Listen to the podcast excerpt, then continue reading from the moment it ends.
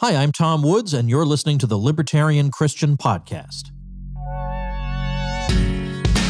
Welcome to the show that gets Christians thinking about faith and politics. Get ready to challenge the status quo, expand your imagination, and tackle controversy head on. Let's stand together at the intersection of faith and freedom. It's time for the Libertarian Christian Podcast. Welcome to another episode of the Libertarian Christian Podcast, a project of the Libertarian Christian Institute. I am your host, Doug Stewart, and I have two of my friends on with me. You know them from the famous LCI Roundtable YouTube channel. Kerry Baldwin and Matt Bellis. Matt, you just we just heard your voice because you open up our podcast every time. And Kerry, you are a writer at libertarianchristians.com and you are also a regular here on the podcast, fairly regular. I guess you've been on a couple times as regular as anybody can be. And we are going to talk together about parenting and whether or not there is such a thing as libertarian parenting or what can libertarianism help us with parenting and and we're also going to be very very careful to keep our christian perspective and our christian morals ethics and what does it look like to follow jesus as we are parents so the three of us are going to introduce ourselves a little bit and sort of give a sense of when we became libertarians, what is our parenting experience? And by that, I mean, how many kids do we have and what are their ages? Just so you get a sense of where we're coming from. So I'm going to start. My oldest son is 12, and I have two younger daughters of ages uh, 10 and 8. And when I became a libertarian, my son was like being born, conceived somewhere around then. I don't really remember. And I do remember like being able to read and do a whole lot more studying back when I didn't have kids. Hmm. Um, so that's when I became a libertarian. And so my being a parent happened as I was becoming more and more into the libertarian movement and thinking through things like property rights and on the economic side about incentives. And so that's just the general sort of 10,000 foot overview of where I'm coming from in terms of my relationship to my experience as a parent and the libertarian movement. Kerry, I'm gonna let you go next. Well, um, I've got three kids as well. My oldest is 14, uh, and then I have a 13 year old daughter. So let's see, oldest is 14 year old boy, then 13 year old daughter, and then 10 year old boy. And I became a libertarian around 2008, you know, when Ron Paul was running for president. And so this was about when my oldest was two years old. So I was I was a new parent. And prior to that, I you know, thought of myself as a red blooded Republican. But yeah, I think my becoming a libertarian certainly coincided with, you know, the early years of my parenting, but I didn't really start applying or thinking about parenting in terms of libertarian principles for, you know, several years after that. But yeah, that's that's essentially where I'm coming from. Matthew. Well, I've got three kids, David, Theodore, and Adarin. They are seven, five, and three. And I actually became a libertarian before I was a parent. It was around the time, uh, a lot uh, around the time, the same as uh, as Kerry. You know, I find it rather interesting whenever you're talking about libertarian origin stories. it tends to be rather uh, frustrated conservatives or disillusioned liberals who uh, find mm-hmm. their way to libertarianism. And as I was really coming to the realization that I was one, I really started to do a bunch of research. And of course, thank you uh, for putting in the uh, the disclaimer there, Doug. That yeah, I had the time to do it back then to mm-hmm. actually research these things. Mm-hmm. And I did a little bit of the work, you know, about what property rights means and what does the non-aggression principle mean and and yeah I, I, I jive with that i agree with that but then of course my mind drifted off to to parenting and uh, I can only say on this side of being a libertarian and a parent, I only wish and pray for the kind of parental libertarian confidence that Stefan Molyneux has, or however you say his last name. Because uh, I heard some of what he says, don't agree with everything, but it is fraught with peril whenever you're thinking about uh, parenting and uh, in a libertarian and Christian way. All right. Thanks, guys. So I think we want to start this conversation a little bit by thinking about like everybody has different ideas about what it means to parent their children. Now, we all come from the Christian perspective, which is mm-hmm. that we should want to raise our children in up in the Lord. That's the way my mother always put it. You know, what does it look like to teach your kids to follow Jesus? there are other ways to think of it. You know, we think of ourselves, we think of libertarians, we think of ourselves as having goals. We have, you know, ends that we want to achieve. And so as we begin to think about what is the goal, if you will, of parenting, I think that's kind of a question a lot of people have. Like, what's the goal of parenting? Um, what, what do we think of? And what are some things that come from the scriptures that we can sort of, you know, hang our hat on, if you will? I, I have to say though, I do love uh, English turns of phrases uh, Mm. because the the phrase "up in the Lord" just always makes me think that God is some sort of cubby on a shelf somewhere that you're trying to put your children into. But sorry, that's just how my mind works. Well, did you did you know? I'm gonna I'm gonna do a little brief aside because this is the language thing is really really fun for me because I listen to a lot of like podcasts on language and like all up in my is like a term of intimacy. Oh, Um, really? And so yeah, so when Oh you say my up in, that's what I think of. It's like, and I don't mean not intimacy in a you know sexual way, but just like intimacy as in like a personal space. yeah. Right. You know, she was all up in my grill, like she was up in my personal space. That is what the the meaning of that is. What sort of podcasts are you Not- listening to, man? I tell you. John McWhorter, man. oh, okay, Yeah. gotcha. Lexicon Valley. Anyway, back to the main topic here. You like Do we English have turns of phrases. Wait, no, that's not the main topic.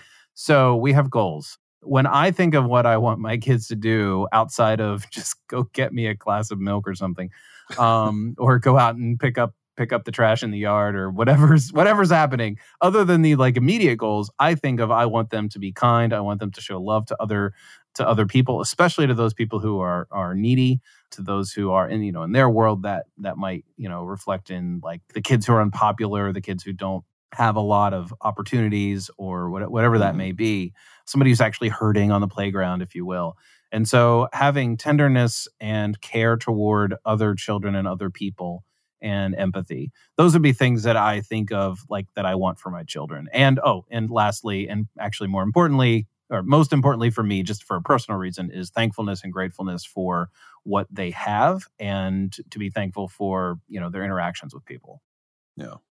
I actually I have to step away from how you phrase it in terms of goals oh because because I look at it more in the realm of targets.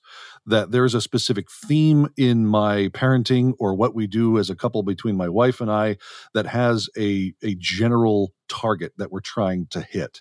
And I Mhm. of course take the uh, the Great Commission uh, not just as, you know, going into far distant nations, but the nation unto which I live and the nation of my household, that my first and greatest and uh, most educated disciples should be my children, that Mm. uh, I should be raising them up in the Lord, uh, and that I, I'm trying to get them to a target where they are in Christ and they are a part of the church and they are learning what those morals and that worldview is.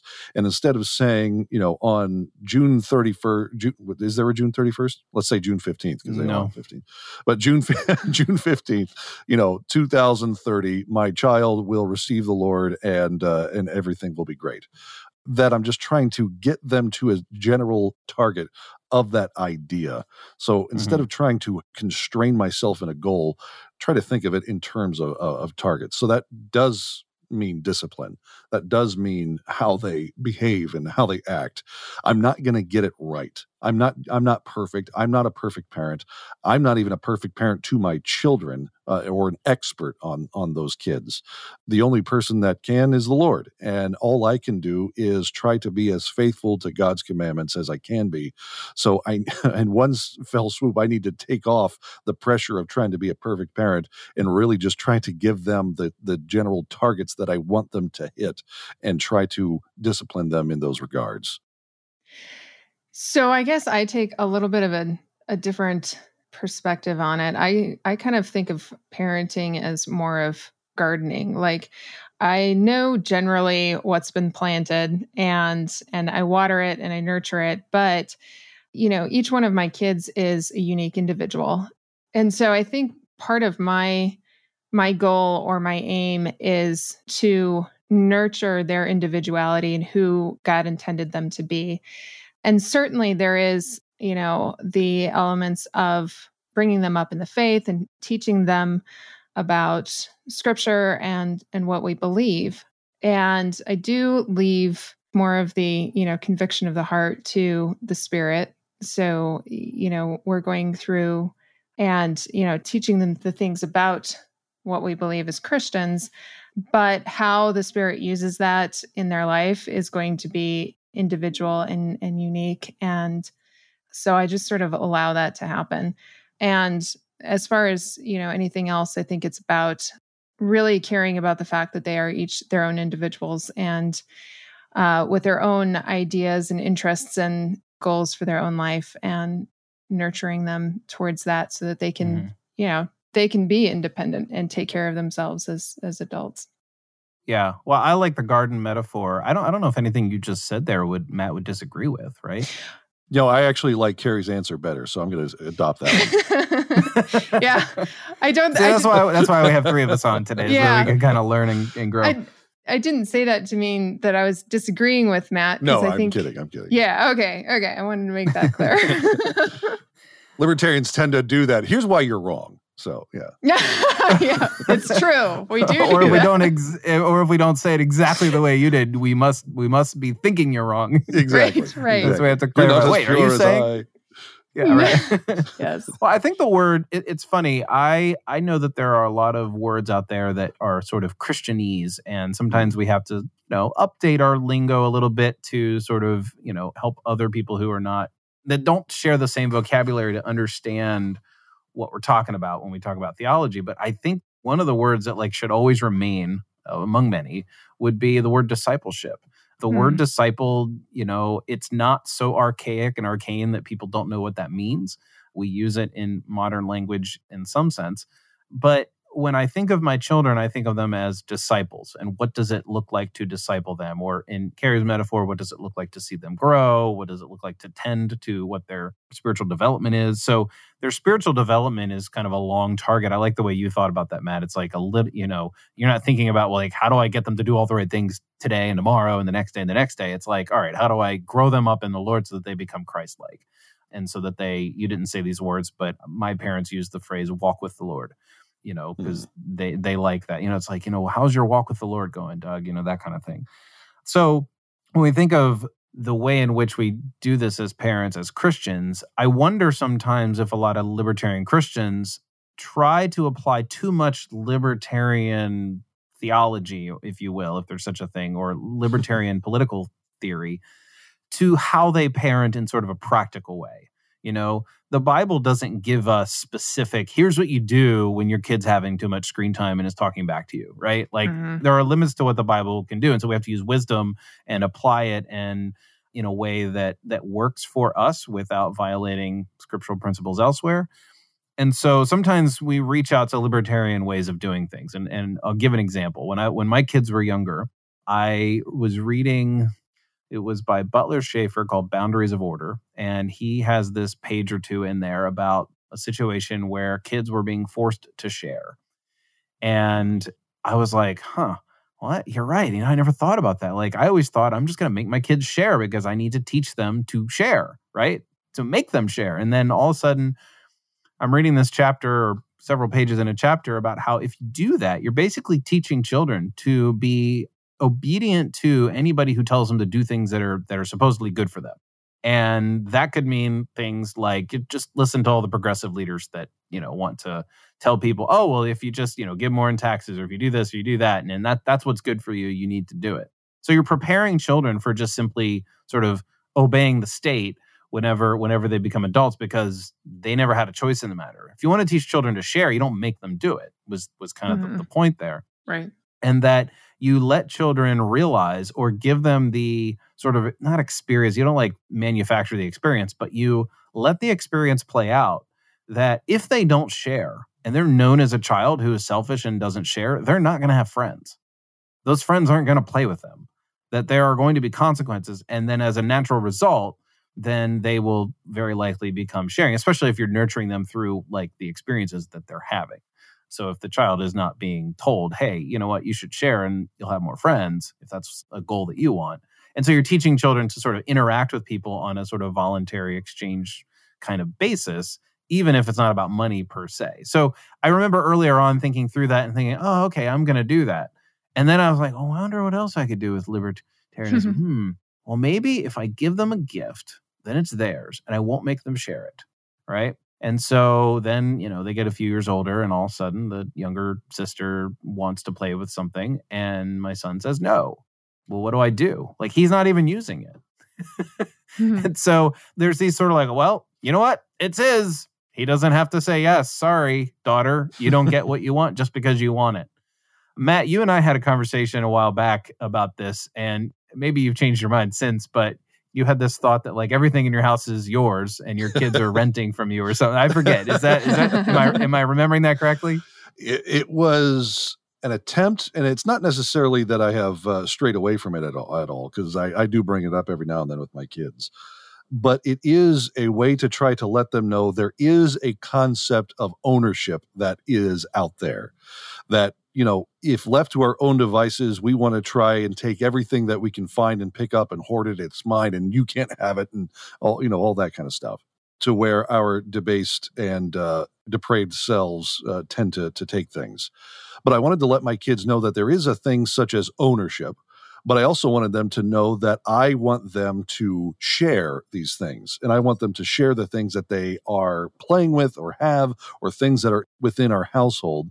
So I let them know in, in quite a few times that their toys are things that mommy and daddy gives them because ultimately they are mommies and daddies but that we give them to our children for them to enjoy and to play with, and we want them to have a sense of ownership over. But that if we want them to share that toy or whatever they have with their sibling, that we would require them to do that.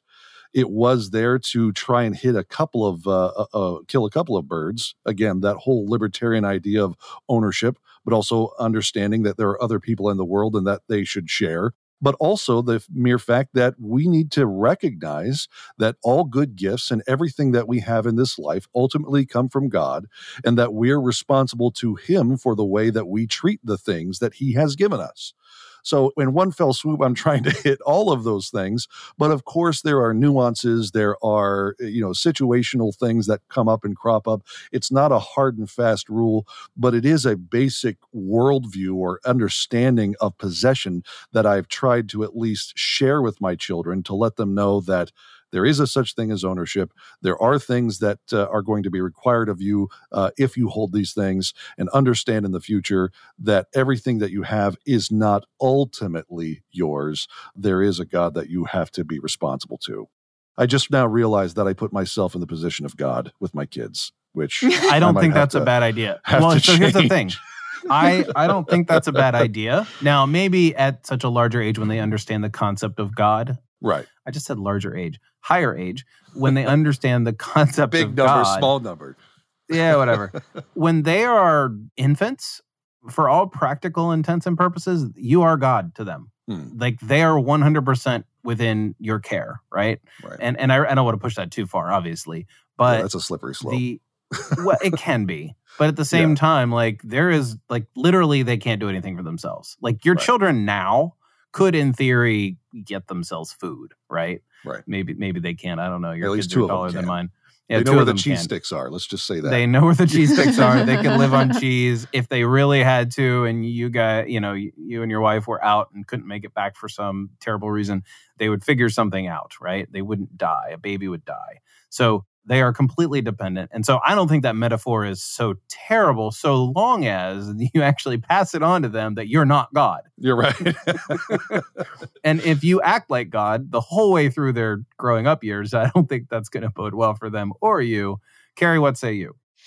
Well, you know, I think as far as, you know, teaching them about ownership and and sharing and things like that, I do think that it's it's good to start with self ownership and the idea that you know they own their bodies, and then you know you can well at least the way I did it was you know to extend that out to say well you know then there's stuff that you own you know your toys or or whatever whoever bought that they own that. But my job as a parent is to help you get a sense of the responsibility that goes along with ownership. And so you know, when it came to things like sharing with my kids, it was more, you know, I would try to persuade them to share and and and say, well, this is a good idea because And if they said no, you know, unless there was some extenuating circumstance, I would honor that no because I think that in in terms of learning about the ownership that they have over their property and over their body, learning no and how to say no and following that instinct is is really really important. But when they would share, I would observe as much as I could when they did share, I would point out to them the good feeling that they would be experiencing after sharing so that I could encourage them and say, look, this is a good thing. I'm glad mm-hmm. you shared that. So I think a lot of times with parenting, we tend to get stuck on the correction.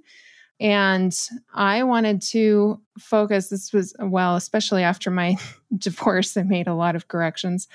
But I, I switched gears and started looking at making those connections, making the positive connections so that when the correction came along, it was a little bit more palatable. It made a little bit more sense and that sort of thing. I definitely think that there's a place for teaching your kids about ownership. And one of the things that that I did with them was if you raise your own money and you buy something that's your property. And you know I don't get a say over it because you bought that. And it has really taught them to you know take some responsibility in that regard. And i've watched them go out and say like my daughter she felt like she needed a cell phone and uh, i told her well i was I, I can't get you a cell phone. I'm not going to do that. But she went out and she worked for you know various neighbors and she raised her own money to buy herself a cell phone. It doesn't have service on it because she can't sign a contract but she's learning about you know ownership of that property and now she's learning time management of that property and uh, she's also learning internet safety with that property and she's doing it all with something that she legitimately owns so you know i do think that there are some you know some some applications that we can use as as object lessons for for kids I think something between what you two said is sort of the way I think of it. And I think we're all kind of like similar in our approach here is that the word ownership, and we've talked about this on on this podcast and in our on our articles, the whole concept of ownership when you believe in God who quote unquote owns everything is that we are stewards of what we have been given mm-hmm. or what we are allotted, however you want to think about it, whether by chance or by providence or whatever, however you want to think about it, there are things within our reach that we can do. Okay. And so your daughter has things within her reach that she has accomplished, she has done, she has been given talents. You know, you've afforded her the opportunity to work. Like you didn't tell her, no, you can't absolutely never have one. She earned it for herself. And so, Matt, you're teaching your kids that God owns everything and that there is a God that, you know, expects you to be responsible for what you have and what you've been given. And so, in a way, those things are very compatible in that ownership and stewardship are very much tied to each other, in that we, mm-hmm. when we are responsible for things, such as a cell phone that we earn, mm. then we are then sort of eligible, if you will, to to keep the cell phone metaphor. We're eligible for upgrading to uh, larger things in life. Love it. Way I didn't even that plan that. Around. Yeah, so I like that. I have to say though, Kerry, I do I do like the uh, the positive reinforcement of parenting, and I do believe it is a very uh, libertarian way to think about parenting mm-hmm. If we're trying to at least think about responsible libertarian ownership of ourselves and a Christian mindset of how we bring that together, and uh, and of course we all believe those things are incredibly compatible with one another that the natural positive and negative consequences that mm-hmm. come of decision making is something that we want our children to fully understand and feel so that if they do have an activity that does garner positive feedback that we want them to understand that but we also yeah. want them to feel that negative impact because i truly as i'm looking at it in terms of our actions consequences discipline that's how god treats us you know, yeah. in the Bible, it talks about whenever God is disciplining his children, either the church or Israel in the Old Testament, the thing that he did primarily was let them feel the consequences of their sin. He mm-hmm. gave them over to their sin. And I feel yeah. that's what we need to do as parents when it comes to any kind of interaction, discipline, and correction, that we need to let our children feel the full consequence of yeah. the natural yeah. uh, uh, uh, end result of their of their actions. I think, you know, I look at the, our culture today and we, our culture, the, the people in our culture don't really have a very good self awareness, I think, of natural consequences of both positive and negative. Hmm. And so, as a parent, if I'm calling out and, and pointing out to my kids, hey, this is the negative consequence of your action, or this is the positive, you know, this is what makes this such a great thing. You know, if I'm calling that out, I'm also building up their self awareness so that yeah. they can have that tool when they're an adult because, you know, we, we lose that when when we're not focused on on teaching that to our kids. So I have a little bit of a confession to make. oh Whenever I have asked my children to do something and they just kind of refuse. Now this has been several years, although I don't say this anymore to them. Here it comes. I, I still though. so the confession is st- this still happens and I and I don't really feel guilty about it. But whenever I ask them to do something or tell them not to do something, and then they go and do the opposite like they they disobey or they just take their time getting around to obeying and then they like something happens to them that they didn't want to happen like hey can you go upstairs and do this right or hey I, I didn't hear you flush can you go flush no i'm not doing that and they walk in the other room and then they like stub their toe or they like do something that i'm like that wouldn't have happened if you'd listened to me. oh no! Oh wow! I did not think you uh, were going to go that route, but uh, oh yeah. well, yeah, no, it was it was uh, it's totally just an internal pleasure in seeing. Oh, oh wow. see, I didn't even have to. I didn't have to do anything. I you just so you got natural to say, consequences. See, I told you so, without even really having to say anything. Well, yeah, kind of. I mean, that's kind of the thing. And and what's interesting is like I am a see I told you so kind of person. I often You have that tendency? I do. And Matt, you'll you'll know it. Cuz you and I you and I see each other frequently enough that you know, I'll let you know. Uh, but anyway, those kinds of like natural consequences and honestly, it works both ways too. Like when you see them get it that yeah. they mm-hmm they enjoy pleasure. Like I've seen all three of my children buy stuff for their friends or for each other for Christmas with their own money that they didn't mm-hmm. have to. We didn't ask them to or anything like that. And you could see the joy in their faces and yeah. in their hearts. You yeah. know, one time my both of my daughters were ordering pretty much the same type of item and it was relatively pricey and one of them had, was seven dollars short. And because they wanted to play together, my other one was like, "Oh, I'll just I'll just give you the seven dollars. I want you to have it." You know, it's just something simple like that. It's just they naturally are you know, and it just like, oh, it touches your heart, you know? Mm-hmm.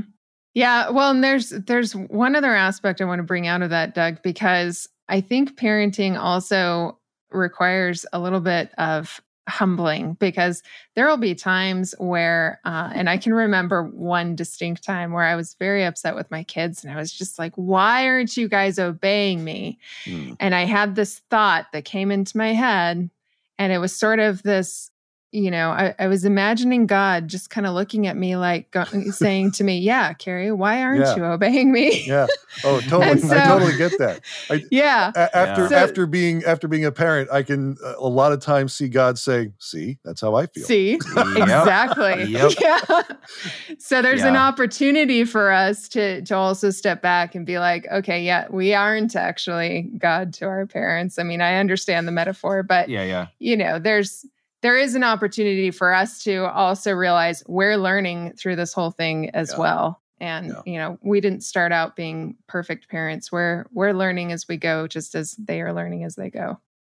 So we've just talked about helping our kids understand stewardship and ownership. And i know that there is a slippery slope if you will with respect to what does it mean to own something when it comes to being a parent? Do we own our kids and with that sort of leads to i'm just going to jump ahead to like where does this lead? Does it mean that we can discipline however we want to?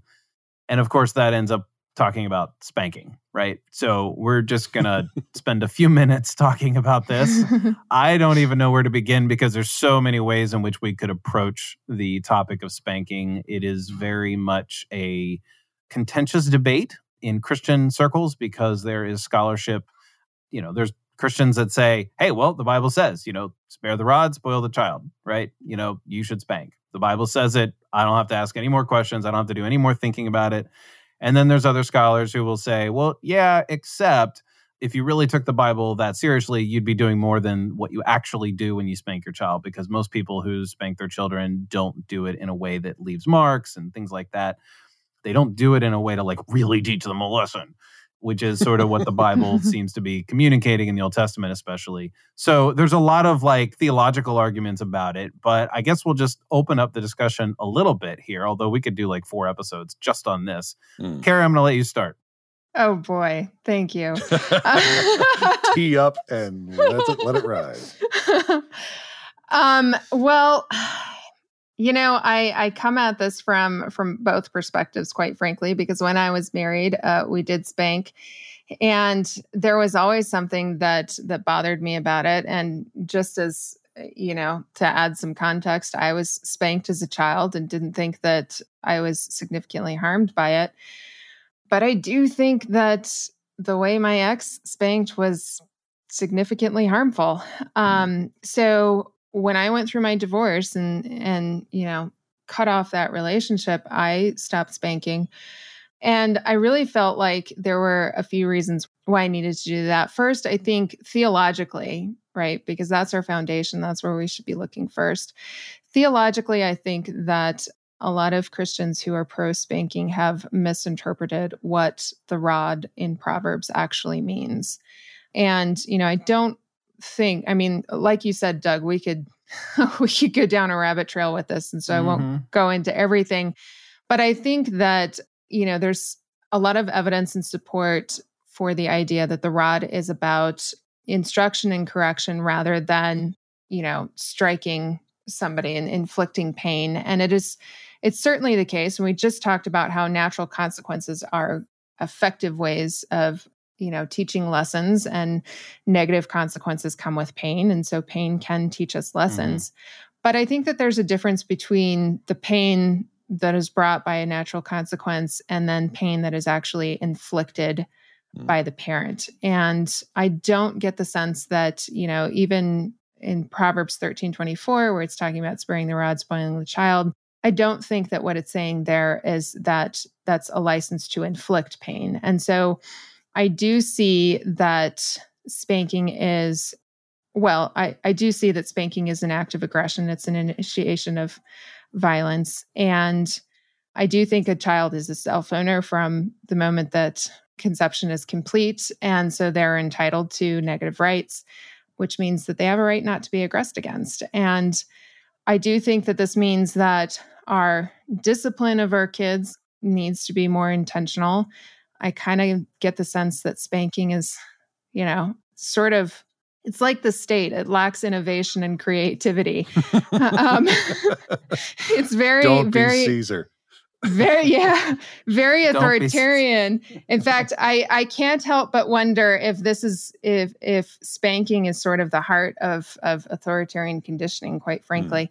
So yeah that's i guess that's a good summary of of my Yeah. take on it That's a that's a very um, th- there's a lot of things there, Kerry, that I definitely actually agree with, and I don't think we're on opposite sides of this or uh, with you and I, Doug, on this at all. Because actually, I really am glad for the way that you started off this conversation, in terms of what rights do people or or parents intrinsically have with their kids and vice versa Mhm.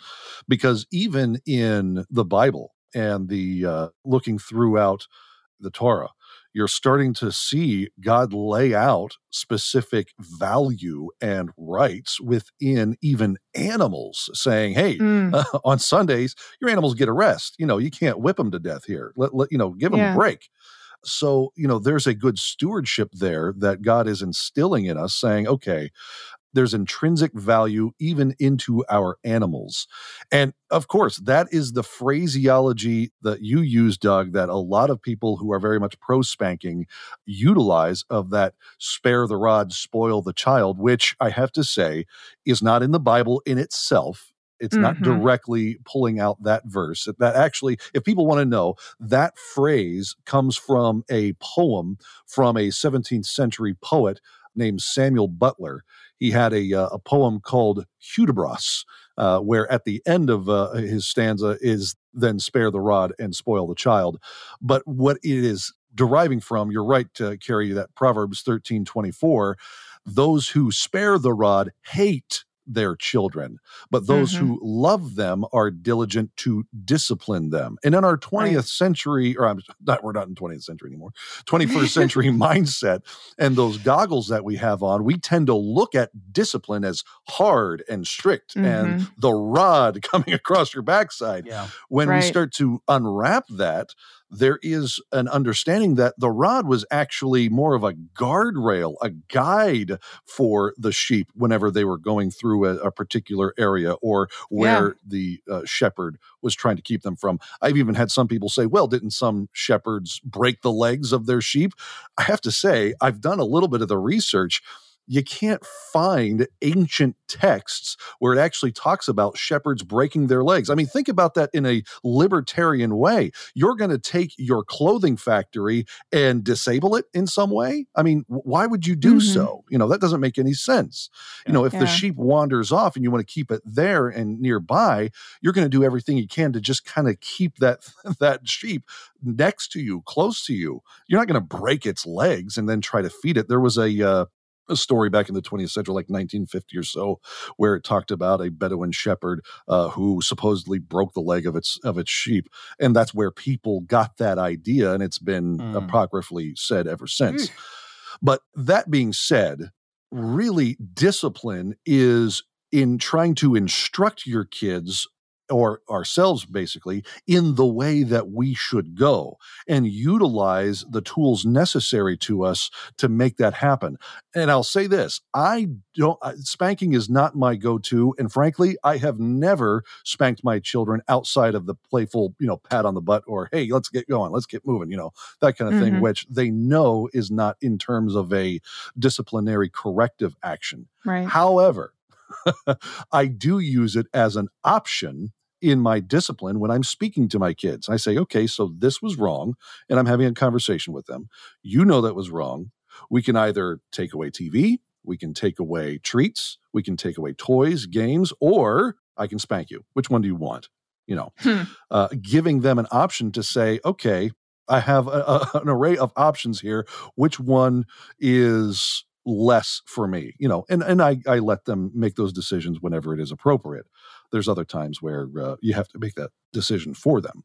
But overall, we've as my my wife and I have come to the place to say we don't want to aggress against our children.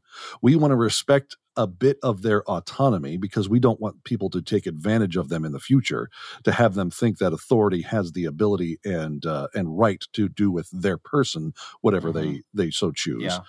But that also that discipline comes in the form of really feeling those natural consequences so uh, no we don't spank but uh, we do leave it as an option So that's really interesting, Matt, because and I'm I'm glad to hear you say it. Um, I don't know if you have seen the documentary that uh, Free the People put out on restorative justice. i have not no You should take a look at it because one of the things, so there's this is actually a, a method that's being used in Longmont, Colorado, for mostly for first offenders. Sweden does this with violent offenders and they do it a little bit differently, but Longmont, Colorado does this with first time offenders who are usually troubled teens, quite frankly. Mhm. Yeah. But part of that whole process of the restorative justice process is one, having a conversation between the perpetrator and the victim. Uh, and it's all in a controlled, you know, environment. Mhm. But part of the restoration or the restitution that the perpetrator owes to the victim is coming up with a plan for restoration. And the perpetrator is involved in that and they will help, you know, make a decision about what's going to be best for them to change their behavior so they can correct that behavior and move forward without you know doing it again. And that becomes Yeah. they sign a contract at the end of that saying this is what i'm these are the steps i'm going to take to not do this again. And i think that what you've described there is is a model of that in the family setting. And i think it's a very effective model quite frankly. And longmont colorado demonstrates that. Well, I also think it's rather biblical because God often, whenever we are messing up, gives us options. uh, You Mhm. know, he, he's always saying, uh, turn from your sin now, come back to me. yeah uh, restore your covenant with me. Uh, You Mhm. know, pleading and saying you don't want to go down this pathway. Now, God is God and He has His way and plan of doing things, and I don't have that way. But I want to try and model that with my kids as much as possible. And my kids are, of course, disciplined. Do I speak, you know, am I always passive in saying, well, now we can't do that? No. I, am I harsh with my children? Yes, absolutely. uh, there was a time where uh, Doug was so kind to us to let us borrow a game console uh, so my kids could understand and, and start to play some games because we thought it would be fun as a family. I quickly found out that my kids are not mature enough to do that. And so I said, listen, I'm very disappointed with the way that you have chosen to act in this. I'm packing this up. You're going to hand it back to Mr. Doug, and you're going to thank him for the opportunity to utilize it and apologize that you can't use it anymore. And that's yeah. what they that's what we did. We drove right over to, to Doug's house. I had them get out and say those exact things. So oh, you know, we we definitely yeah. want our children to understand and feel discipline and know what the consequences of their their actions are. But we don't need mm-hmm. to aggress against them as persons, but we do yeah. need to guide them directly. Well, and I think that's really key eh, with that word discipline is we've come to associate it too much with this, you know, heavy-handed corporal punishment sort of thing, and that's not what it is. I mean, discipline a derivative word of that is discipleship. Right. and that's teaching that's you know teaching and correction and it's it's loving and it's not um, and it, certainly it can be firm. You can set firm boundaries and you can say no this is dangerous to you. But you're explaining why. You're not just saying you're not just no. putting up the boundary and and saying no don't jump you know don't look over the wall. You're saying this is why this boundary is here and you're really helping them grasp that that idea yeah. So, Kerry, the the the biggest thing that I got from what you were saying is that spanking seems to be sort of like the state being uncreative in doing mm-hmm. anything other than just using violence. Yeah. And that like maybe there's room in my mind for that, but I don't know. It just seems like, you know, lack of creativity, lack of ima- creative imagination, I think is the word you used. Mm. So let's let's switch gears with the creative imagination part. We'll use it. We'll spend a few minutes here. One of the things that I loved about being a parent, loved as if I'm done, love about being a parent uh, is I was thinking in my head about like when my kids were younger and helping them understand the idea of incentives. Mm. I remember listening to the Freakonomics podcast, and Stephen Dubner was saying that he's like, "Oh, well, I'm an economist. I'm going to help my wife potty train our children by using incentives." and, it didn't, and what happened was he learned that the incentive structure changed when he started introducing the incentives he thought that would get her to potty train well. Mm-hmm. And so the concept of getting your children to have incentives or giving your children incentives to do certain things can be manipulative, but it can also be a really powerful way of getting them to realize that making good decisions and healthy decisions is actually beneficial for themselves. Right. Not just in like, oh, well, if I am very quiet while we walk through the store, grocery store, I'll get candy at the checkout aisle. Right. Like that could be one method of it. And I admit I have used that. I don't use it very frequently, but sometimes, you know, you need to be efficient and you need to give them absolute, like, you know, train track level boundaries. You stay on this track, you don't mm-hmm. get this really nice thing because right now we are focused on a task and as our family, it can't take forever or something like that. Right. right. And so the idea of incentives comes to mind. Are there any other like things about that you learned from, you know, economic analysis that you've sort of used inside the home? I'll let Carrie finish up, but, but I just want to say that when it comes to potty training and trying to give kids incentives, there's one crucial aspect that you must recognize that if you don't have it, it's not going to happen, and that is demand.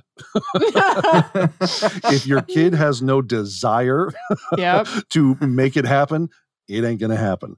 So yeah. you can try to incentivize as much as you want, but there, yeah. if, if, there's no at least somewhat desire or demand, so it's not going to happen. Let me go Keynesian on you here. Can, do you know how to stimulate demand? no, oh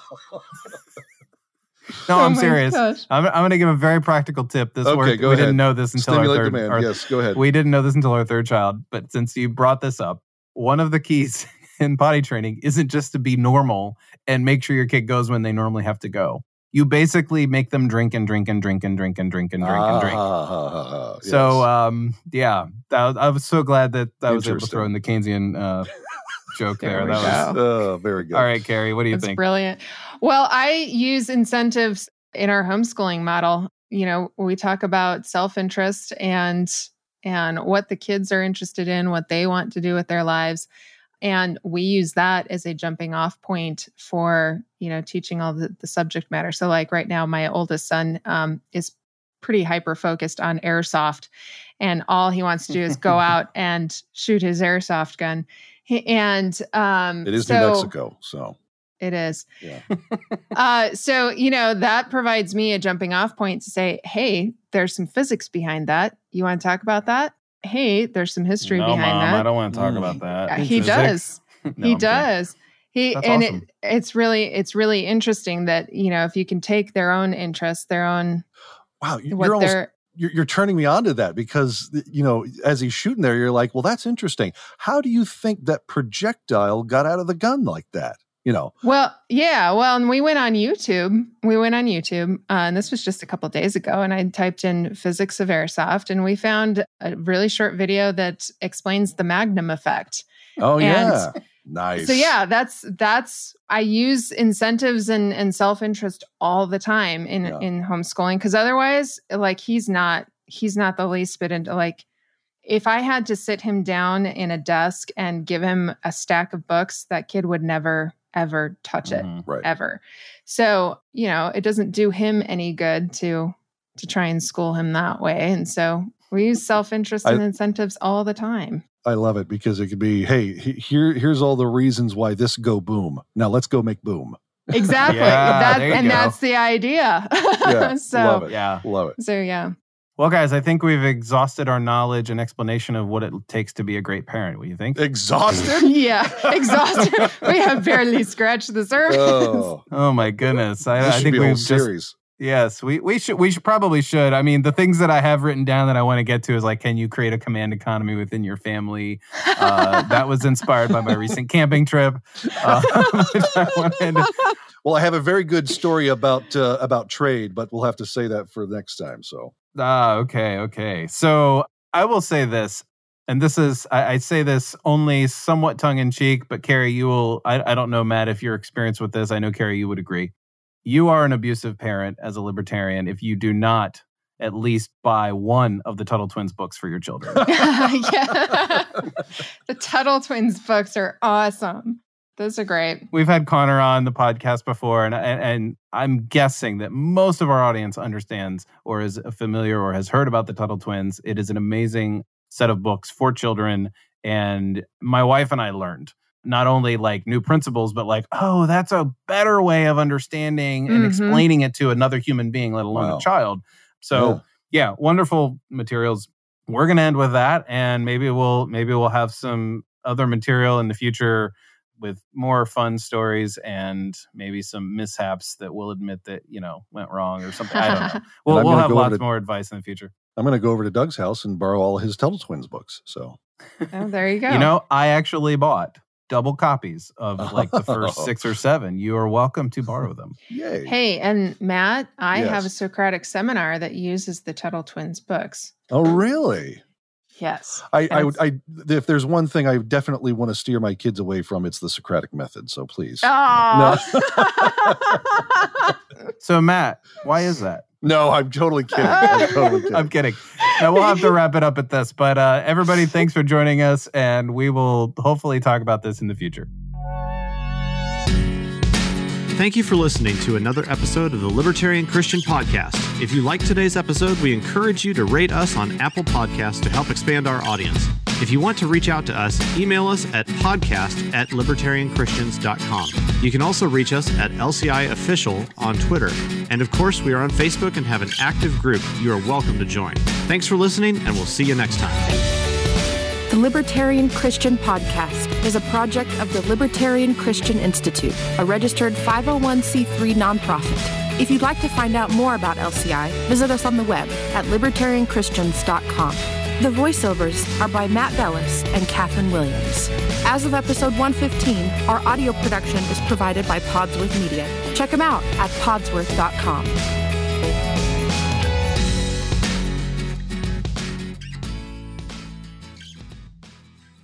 Hey, podcast listeners. Since you like listening to audio content, we wanted to let you know about a new audiobook titled Called to Freedom Why You Can Be Christian and Libertarian. It's read by me, Jacqueline Isaacs, one of the contributing authors of the book, and every download helps to support the Libertarian Christian Institute. To learn more and to download the audiobook today, go to calltofreedombook.com